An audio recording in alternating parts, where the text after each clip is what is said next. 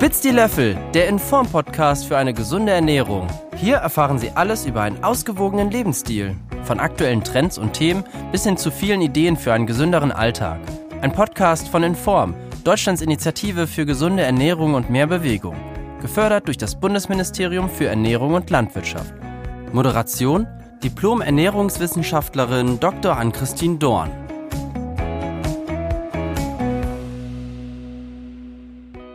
Herzlich willkommen zu einer weiteren Folge von Spitz die Löffel, dem Inform-Podcast, bei dem es um Wissenswertes rund um eine gesunde und ausgewogene Ernährung geht, das ExpertInnen hier exklusiv mit Ihnen teilen.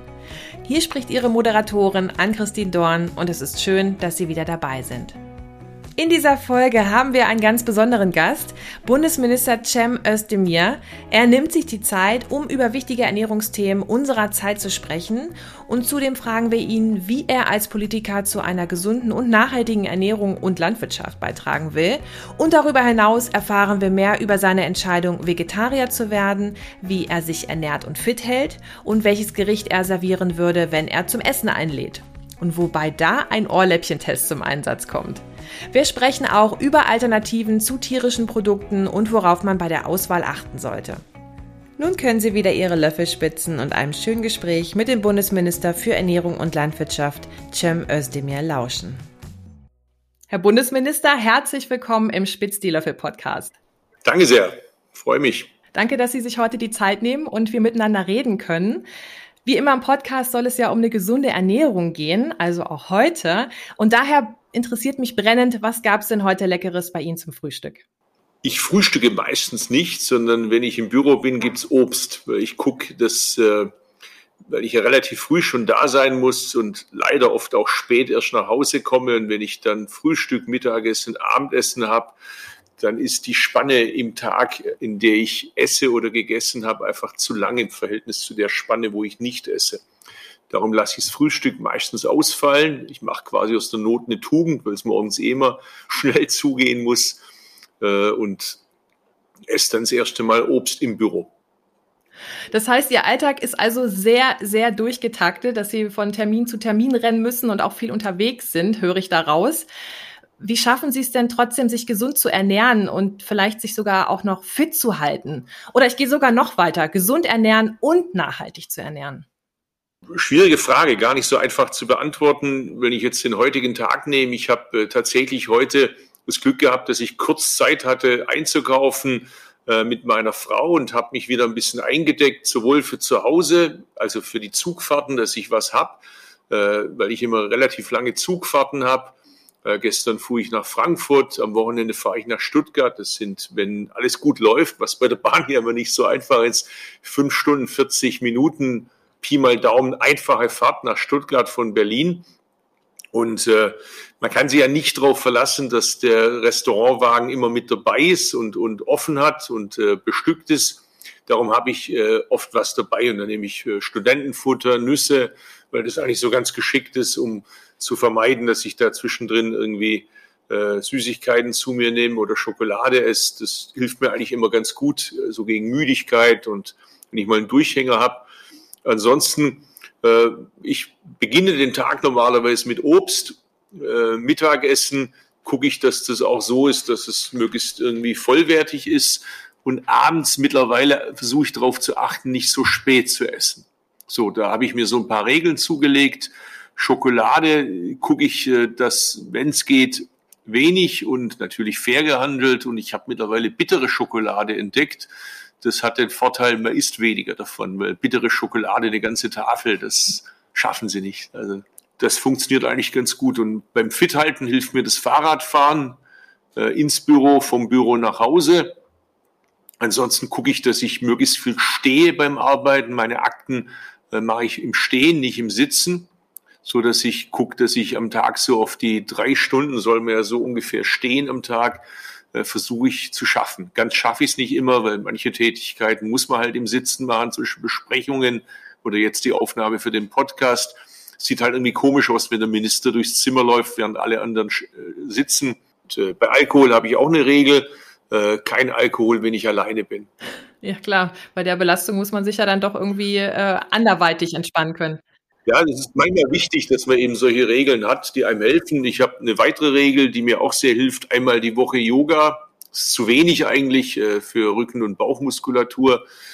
Aber immerhin, also einmal Yoga, Fahrradfahren, so dass ich gucke, dass ich so Pi mal Daumen auf drei Sporteinheiten pro Woche komme. Aber es ist ausbaufähig. Ist es immer, aber das klingt auch schon mal ganz gut. Aber witzig, dass Sie diese Alkoholregel haben. Ich habe die nämlich auch und äh, da sind wir Freunde im Geiste, also freut mich. Schön. Jetzt habe ich erfahren, dass Sie gar kein Fleisch essen, dass Sie sich vegetarisch ernähren und das sogar auch schon ein bisschen länger. Wie lange machen Sie das? Warum? Und wie hat denn so das Umfeld darauf reagiert? Lange schon. Also seit meinem 17. Lebensjahr kann ich sagen, bin ich äh, bekennender Vegetarier. Werden wollte ich es eigentlich schon früher. Ich durfte aber nicht. Meine Eltern hatten mir das verboten. Äh, zum Hintergrund äh, muss ich vorstellen, insbesondere mein Vater kommt aus sehr einfachen Verhältnissen, ist in einem kleinen Dorf aufgewachsen, hat seinen Vater früh verloren und hat bittere Armut, Not erlebt. Und Fleisch war halt was ganz Besonderes. Das gab es sehr, sehr selten. Da musste schon ein Tier irgendwie notgeschlachtet werden oder es kam mal ein ganz hoher Besuch oder es war ein ganz hoher Feiertag, dass es mal Fleisch gab, aber sonst halt nicht. Und jetzt arbeitet der arme Mann in der Fabrik, macht sich den Rücken krumm für den Sohn, dass der es mal besser hat und damit er eben Fleisch bekommt. Und was macht der? Der sagt, er will kein Fleisch. Also mein Vater kam sich vor, wie wenn er irgendwie komplett gescheitert ist, als Vater versagt hat und konnte die Welt nicht mehr verstehen. Also man kann sich vorstellen, dass wir sehr spannende Diskussionen in der Familie hatten, äh, um das abzukürzen. Meine Mutter hatte eine Änderungsschneiderei und äh, wenn sie in der Änderungsschneiderei, nachdem ich von der Schule kam und äh, sie Essen zubereitet hat für mich, äh, war da immer Fleisch dabei und ich habe dann immer geguckt, dass sie gerade nicht aufpasst. Dann habe ich meine äh, Tüte ausgepackt, das Fleisch rein bis meine Mutter eben gemerkt hat, äh, der meint es ernst.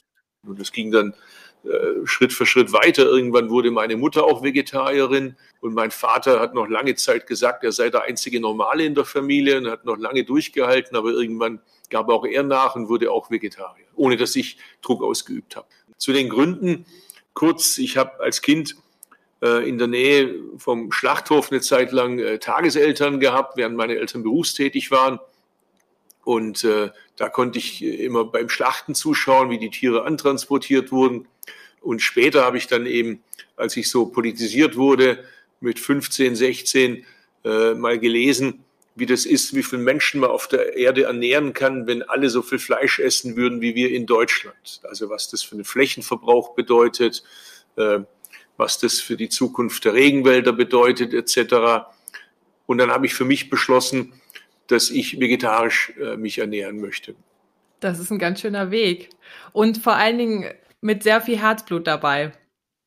Ja, aber ohne jeden missionarischen Eifer. Ich habe ja mal scherzhaft gesagt, äh, würde ich meine persönlichen Ernährungsgewohnheiten äh, zum Leitmaßstab meiner Politik machen, wird mir meine Frau wahrscheinlich mit dem argentinischen Steak eins überbraten. Äh, insofern bin ich da sehr relaxed, jeder nach seiner Fasson. Das ist auch gar nicht meine Jobbeschreibung. Mir gefällt besonders gut, dass Ihre Familie dann irgendwie mitgezogen hat, obwohl Sie gar nicht missionarisch unterwegs gewesen sind, sondern das Ganze einfach nur vorgelebt haben und sich dann andere abgucken konnten, ach, das ist ja doch gar nicht so schlecht, vielleicht gefällt mir das, vielleicht möchte ich das mal probieren. Ja, das hat auch ein bisschen damit zu tun, äh, dass es da ja auch so eine weit verbreitete Haltung gibt, dass man ohne Fleisch nicht sich gesund ernährt. Und heute weiß man, das Gegenteil ist eher der Fall. Also wenn man zu viel Fleisch isst, ist es nicht sehr gesund. Da würde ich sowieso gerne mal drauf eingehen. Sie ernähren sich also mit viel Gemüse und Obst und ohne Fleisch. Und das versuchen ja auch ganz viele andere. Und wir wissen ja auch, dass es gesundheitliche Vorteile hat. Folgt man den Empfehlungen der Deutschen Gesellschaft für Ernährung, sollte man nur 300 bis 600 Gramm Fleisch pro Woche essen und das sind ja auch zwei argentinische Steaks für Menschen, die sich sehr stark körperlich bewegen. Jetzt muss ich natürlich als Landwirtschaftsminister sagen, es darf übrigens auch gerne deutsches Fleisch sein. Also Tierhaltung anderswo ist nicht zwingend artgerechter. Und dass sie auch bei uns artgerechter wird, dafür kämpfe ich ja gerade, indem ich äh, versuche, ein Tierhaltungskennzeichen jetzt auf den Weg zu bringen, so dass Sie als Verbraucherin, als Verbraucher beim Einkauf sehen, wie ist das Tier gehalten worden und beim Einkauf äh, die Möglichkeit haben, eben äh, für diesen Mehrwert An Anerkennung zu zeigen, indem sie eben den Landwirten das zuteil werden lassen äh, und die Landwirte wiederum den Tieren im Gegenzug mehr Platz geben, weniger Tiere. Also es ist im Prinzip ein klassisches Win-Win. Win-Win deshalb, weil mehr Klimaschutz, weniger Tiere, mehr Tierschutz, die Tiere mehr Platz, mehr Verbraucherschutz durch die Transparenz, durch das staatliche verbindliche Tierhaltungskennzeichen und dann aber auch ganz wichtig eine Anerkennung äh, wirtschaftlicher Art für die Hersteller, also für die Landwirte, weil sie eben für die höheren Haltungsformen auch Geld von uns bekommen, auch durch den Staat. Dafür kämpfe ich ja gerade und die Hofnachfolgen gesichert werden. Und ich finde, das ist gut, an, gut angelegtes Geld, ganz schwäbisch eben, mit wenig Geld viel erreichen. Ich habe das Gefühl, in der Politik sind die Vorschläge, die besonders effektiv sind, die besonders wirkungsvoll sind, manchmal die schwierigsten. Je, je mehr sie Geld irgendwie verplempern wollen, umso einfacher ist es, bezieht sich jetzt natürlich auf frühere Regierungen logischerweise, äh, und je effektiver sie mit Geld umgehen, also wo sie mit wenig Geld viel erreichen, umso mehr müssen sie dafür kämpfen. Aber das ist ein anderes Thema. Ich will ja nicht mein Leid klagen. Na, das dürfen sie auch schon mal. Ich bin mir sicher, dass sie ordentlich dafür gekämpft haben, um das durchbringen zu können. Ja, das gehört dazu, klar. Ich meine, äh, das, das äh, Werben, das Ringen um Mehrheiten ist eben Teil der Jobbeschreibung. Wie darf ich mir denn das als Verbraucherin vorstellen, dieses Siegel?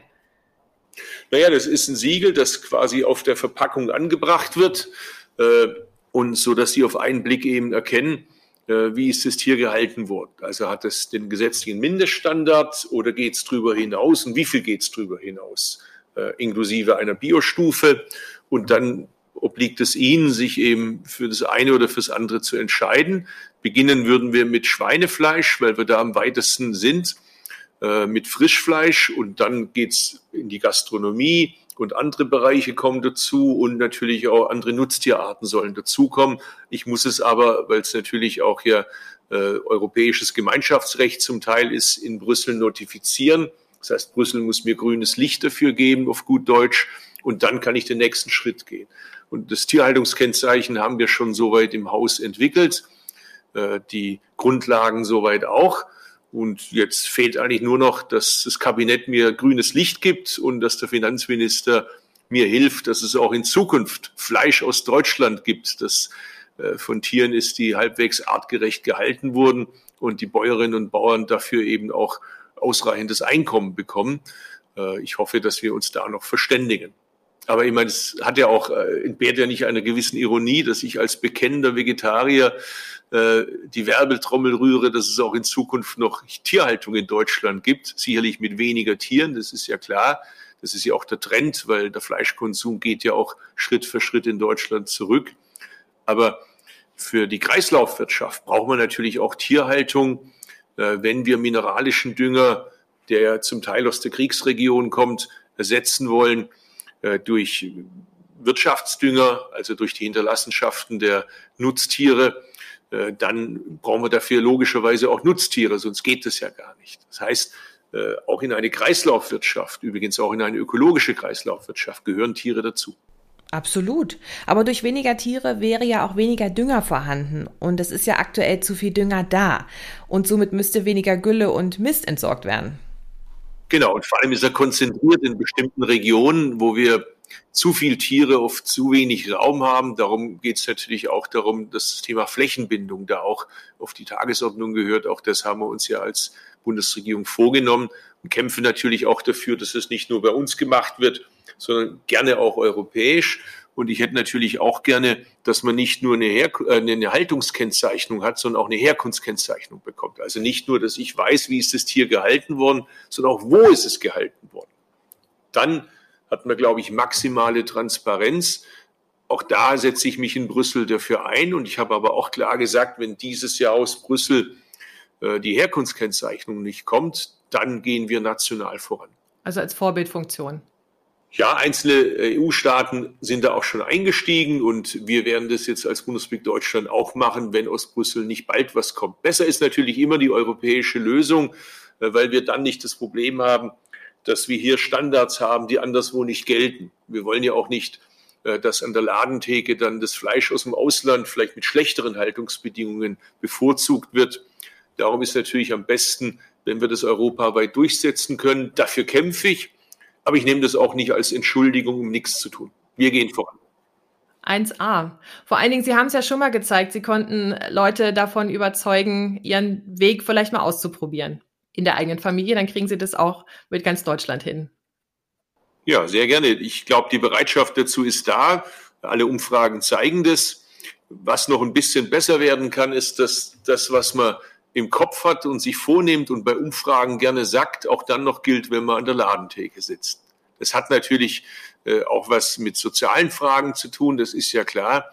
Äh, nicht alle können sich das leisten. Darum muss die Bundesregierung, tut sie ja auch, die sozialpolitische Frage in den Blick nehmen und dafür sorgen, dass diejenigen, die jetzt ganz besonders äh, betroffen sind von den gestiegenen Lebensmittelpreisen, ganz besonders unter der Inflation leiden, also die Ärmsten, dass wir die dabei nicht vergessen. Können Sie da was machen, dass man sich auch mit wenig Geld gut ernährt? Ja, das machen wir als Gesamtregierung, beispielsweise durch den Mindestlohn und durch viele andere Dinge, die wir im sozialpolitischen Bereich machen. Aber natürlich kann ich auch was machen, indem ich beispielsweise bei der Gemeinschaftsverpflegung darauf achte, äh, dass eine stärker pflanzenbasierte Ernährung, also mehr Obst, mehr Gemüse, mehr Hülsenfrüchte, weniger Fleisch und wenn dann Fleisch eben gerne aus den höheren Haltungsstufen, äh, gleichzeitig aber auch gerne regional, gerne äh, aus unserem Land dass das stärker gefördert wird. Äh, das hat ja auch übrigens was mit Anerkennung zu tun. Arbeiterinnen und Arbeiter, die in der Fabrik hart arbeiten, haben auch das Recht darauf, meines Erachtens in der Kantine ein vollwertiges, gesundes Essen, das gerne auch gut schmecken darf, zu bekommen. Und das Gleiche gilt natürlich auch für die Kita, für die Schule, für die Uni. Ich finde es sowieso eigentlich eine Peinlichkeit für unser Land, dass wir in der viertgrößten Volkswirtschaft der Welt Kinder haben, äh, die nicht einmal am Tag mindestens ein gesundes Essen in der Schule bekommen. Das sollte in einer Ganztagesschule, die sowieso die Regelschule sein sollte, eigentlich eine Selbstverständlichkeit sein. Und dass wir da immer noch an jedem Centbetrag sparen und den Kindern zum Teil Zeug vorsetzen, äh, dass man seinem schlimmsten Feind nicht zumuten möchte, das finde ich eigentlich eine Ungeheuerlichkeit. Das muss sich dringend ändern. Ich hoffe, dass ich dazu einen Beitrag leisten kann. Ich habe es mir jedenfalls fest vorgenommen das hat bei mir auch was Biografisches. Äh, die Schule, auf die ich als Kind ging, war eine Halbtagsschule, weil die Schule damals eben äh, davon ausging, dass im Regelfall die Mama zu Hause ist. Bei mir war es nicht so. Bei mir haben beide Eltern gearbeitet, weil sie arbeiten mussten. Bei meinem Vater war es sogar so eine Zeit lang zwei Jobs, weil das Geld nicht gereicht hat. Äh, und dementsprechend war da halt niemand zu Hause, wenn ich nach der fünften oder sechsten Schulstunde nach Hause kam. Und dann habe ich halt meine rote Wurst oder Currywurst oder meine Pommes äh, wahlweise mit Ketchup oder Mayonnaise gegessen, äh, so dass ich, glaube ich, mein Soll für den Rest des Lebens erfüllt habe. Aber das ist ja jetzt nicht unbedingt eine Ernährung, mit der ein Kind aufwachsen sollte und die jetzt auch vielleicht besonders äh, gesundheitsförderlich ist. Von daher habe ich da auch einen eigenen persönlichen Antrieb. Sehr schön, dass Sie da an alle denken möchten. Für Leute, die jetzt sagen, oh, dieses Fleisch, ich kann einfach nicht darauf verzichten. Was halten Sie denn von Fleischersatzprodukten? Und wenn das früher schon da gewesen wäre, als Sie sich für eine vegetarische Ernährung entschieden haben, wäre das auch was für Sie gewesen? Ja, ein bisschen was davon gab's ja. Also so, ich erinnere mich noch an die Sojawurst. Äh, allerdings war das mit dem Grillen ein Fiasko damals zu dem Zeitpunkt, als die frisch rauskamen. Äh, da konnte ich immer nicht mithalten, musste immer das Gespött der Freunde ertragen. Äh, nein, aber es gibt natürlich äh, mittlerweile eine Menge, was stärker pflanzenbasierte Ernährung angeht. Da gibt es mittlerweile auch wirklich tolle Ersatzprodukte, die auch gut schmecken und in einer riesigen Vielfalt. Und man sieht es ja an der Werbung, an den Anzeigen, dass das offensichtlich auch ein riesiger Markt ist, mit dem man auch gutes Geld verdienen kann. Äh, allerdings gilt auch hier Vorsicht an der Bahn, Bahnsteigkante. Es gibt allerdings auch ein paar Produkte, das haben ja auch Tests gezeigt, wo man schauen muss, weil zu viel Fett und Salz drin ist. Also deshalb fördert mein Haus auch Alternativen, äh, um die um Erschließung alternativer Proteinquellen äh, für Menschen entsprechend weiter zu fördern. Da sind wir ja wieder bei den Hülsenfrüchten. Ne? Die haben wir im Podcast immer und die werde ich auch immer wieder anbringen, egal an welcher Stelle. Hülsenfrüchte, Hülsenfrüchte, Hülsenfrüchte. Absolut. Die schmecken, die gibt's in ganz, die gibt's in ganz vielen verschiedenen Varianten und das ist einfach super lecker. Und die Ersatzprodukte sind für mich auch eher so ein Einsteigermodell, ähm, um dann von dem Fleisch ein wenig runterzukommen. Ja, also auch da gilt jeder nach seiner Fasson. Äh, aber natürlich äh, gelten die Ansprüche, die wir insgesamt haben sollten, dass wir schauen, äh, wie sind die Sachen hergestellt, wie sieht's aus auch mit der Gesamtenergiebilanz und so weiter. Und natürlich eben, was ich vorher gesagt habe, wie viel Fett, wie viel Salz etc. ist drin, lohnt sich auch da immer einen kritischen Blick drauf zu haben. Okay. Bei Alternativen sollten wir also auch immer auf die Zutatenliste schauen, aber grundsätzlich gibt es ja auch viele pflanzliche Alternativen, die gering verarbeitet sind. Es wird ja manchmal nicht ganz gesund gegessen, aber auch häufig mit der Ernährung nicht gut umgegangen. Stichwort Lebensmittelverschwendung. Also wir haben ungefähr 75 Kilogramm, die pro Jahr pro Konsument weggeschmissen werden. Und das ist ja ein ganzer Körper, der auf dem Kompost landet. Und das finde ich wahnsinnig schade. Für mich fehlt total die Wertschätzung für Lebensmittel. Sehen Sie das ähnlich? Und falls ja, was würden Sie denn gern HörerInnen mitgeben, dass sich das ändert und dass wir wieder Lebensmittel mehr wertschätzen? Also erstmal ist es leider so, wir werfen tatsächlich viel zu viele Lebensmittel weg. Äh, in den privaten Lebensmitteln, Sie haben die Zahl genannt, das sind auch die Zahlen, die wir haben, entstehen ungefähr 75 Kilogramm Lebensmittelabfälle pro Kopf und pro Jahr. Das ist eine Riesenmenge.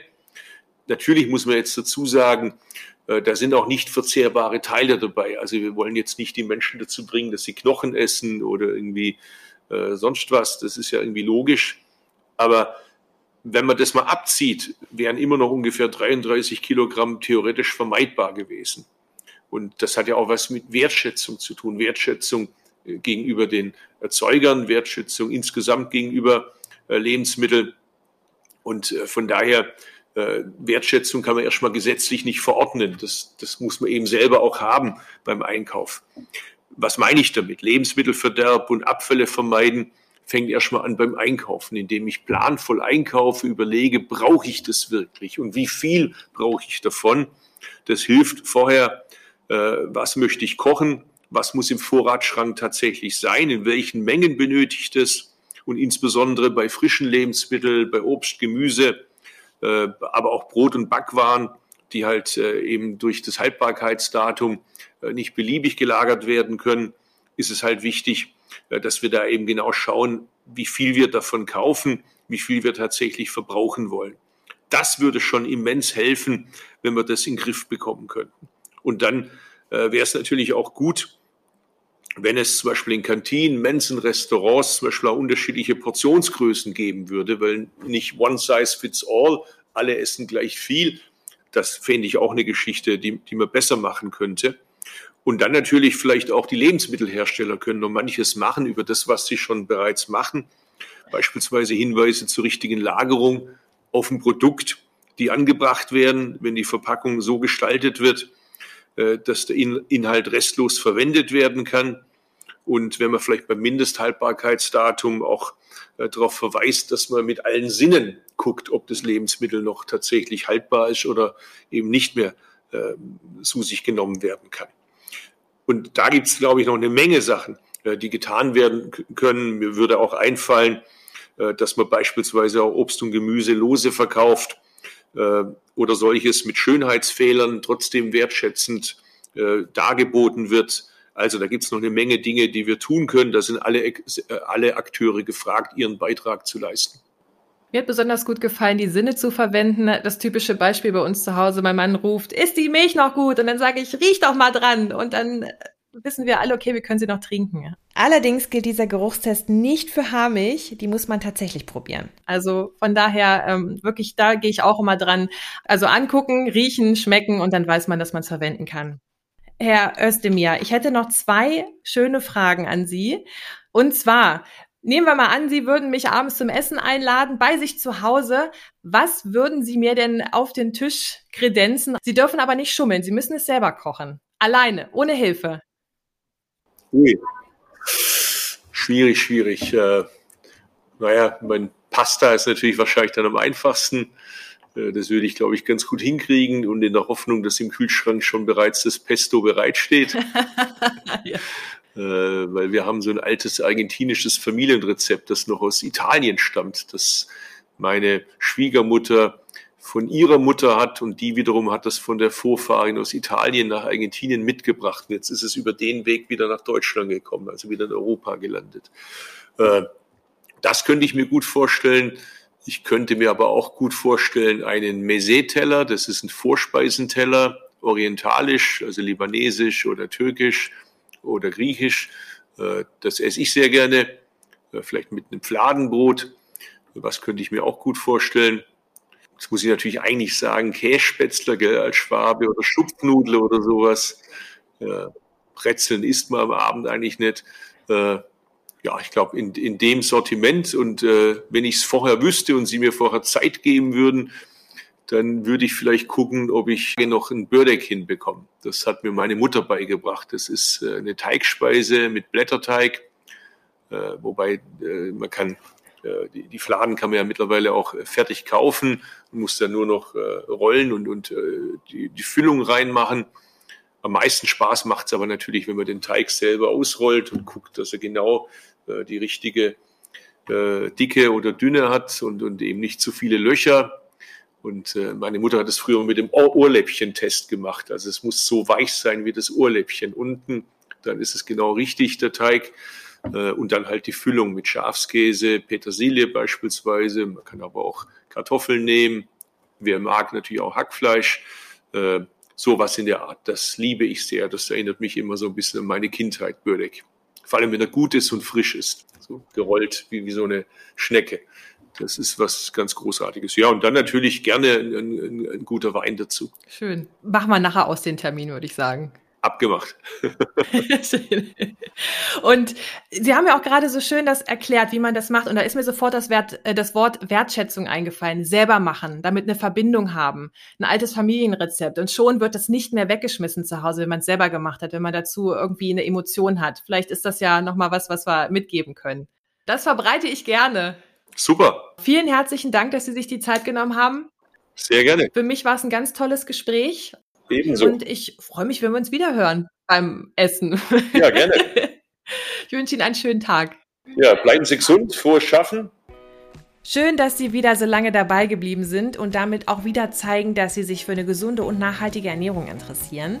Und damit Ihnen die Umsetzung noch ein bisschen leichter fällt, möchte ich Ihnen hier noch einen Umsetzungsimpuls für die beiden wichtigsten Begriffe vom Bundesminister mitgeben. Und das sind Wertschätzung und Genuss also die Lebensmittel und deren Herstellung wieder schätzen lernen und die Speisen genussvoll essen. Sie haben eine Speise vor sich. Und am schönsten wäre es natürlich, wenn Sie die Zutaten dafür selber eingekauft hätten und Sie darauf achten konnten, wo und wie man sie hergestellt hat und auch gerne selber zubereitet. Allerdings ist das hier erstmal ein Impuls, dass Sie den ersten Schritt in Richtung Wertschätzung und Genuss gehen. Daher erstmal zurück zur Speise, die Sie auf Ihrem heimischen Esstisch auf einem Teller hübsch angerichtet haben. Oder falls Sie viel außer Haus essen sollten, funktioniert der erste Schritt natürlich auch im Restaurant, in einer Kantine oder auch unterwegs. Also Sie sitzen jetzt vor Ihrem Essen und schauen es an. Einfach mal betrachten. Wie viele Farben können Sie auf dem Teller zählen? Ist das Essen kalt oder warm?